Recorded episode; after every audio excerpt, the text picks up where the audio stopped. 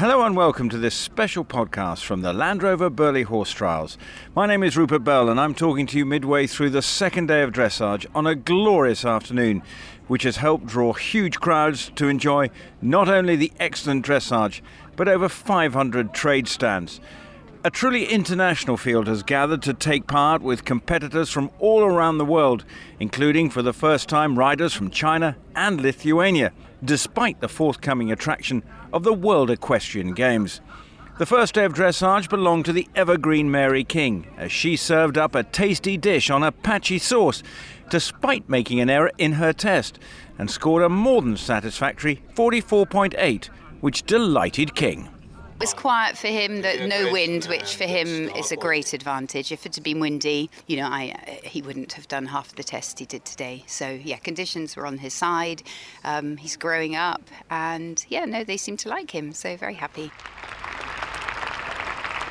Well, the applause rings round now after the conclusion of the last test in the dressage at this Land Rover Burghley Horse Trials as William Fox-Pitt completes his test on Sea Cookie. And it's been a fascinating afternoon with the lead changing three times after Mary King took a lead into this second day but with first Caroline Powell and then Ruth Edge proving quite brilliant on her horse. Just leaving the arena, William Fox-Pitt and Sea Cookie. And as you can hear the applause ringing round as William Fox-Pitt leaves the arena, final the final competitor just waiting on his score. Will he surpass Ruth Edge total?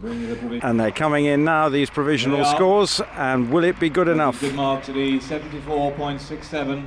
So, fourth place it looks that William Fox-Pitt will have going into Saturday's cross country. So it's Ruth Edge, the dressage specialist, who leads the way ahead of Caroline Powell with Oliver Townend in third spot. Last year's winner riding Carousel Quest, hoping to become the first rider horse combination to win Burghley in successive years. But it's Ruth Edge who is leading into the cross country. But let's now hear from Ruth Edge after her brilliant dressage test.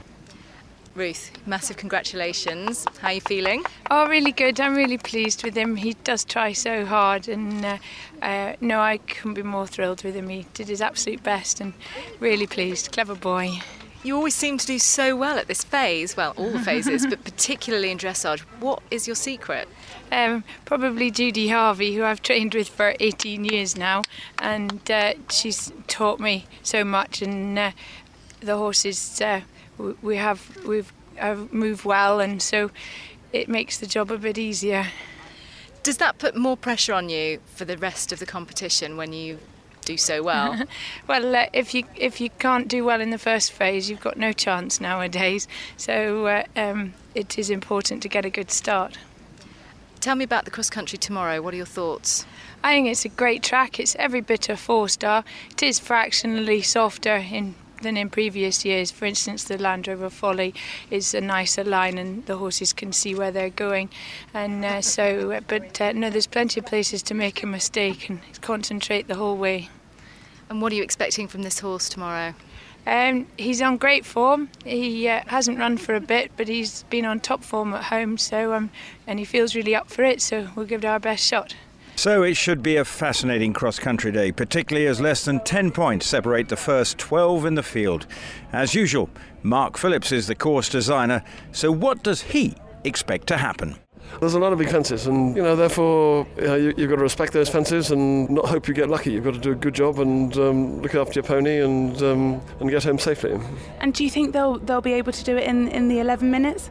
I think so. Yes. You know, because we got this wonderful weather here, and, and the ground is, is fantastic. So uh, there's nothing that horses love doing more than galloping on good ground. So um, you know, I think you'll see a fair few in, inside the time, and that's how it should be. And, you know, if you've got good riders and good horses all doing a good job, they should make it look easy. And um, I think you'll certainly see some of that um, going on tomorrow, and you'll see some of the other where people aren't going to make it look so easy. Easy it won't be. Intriguing, it definitely will be.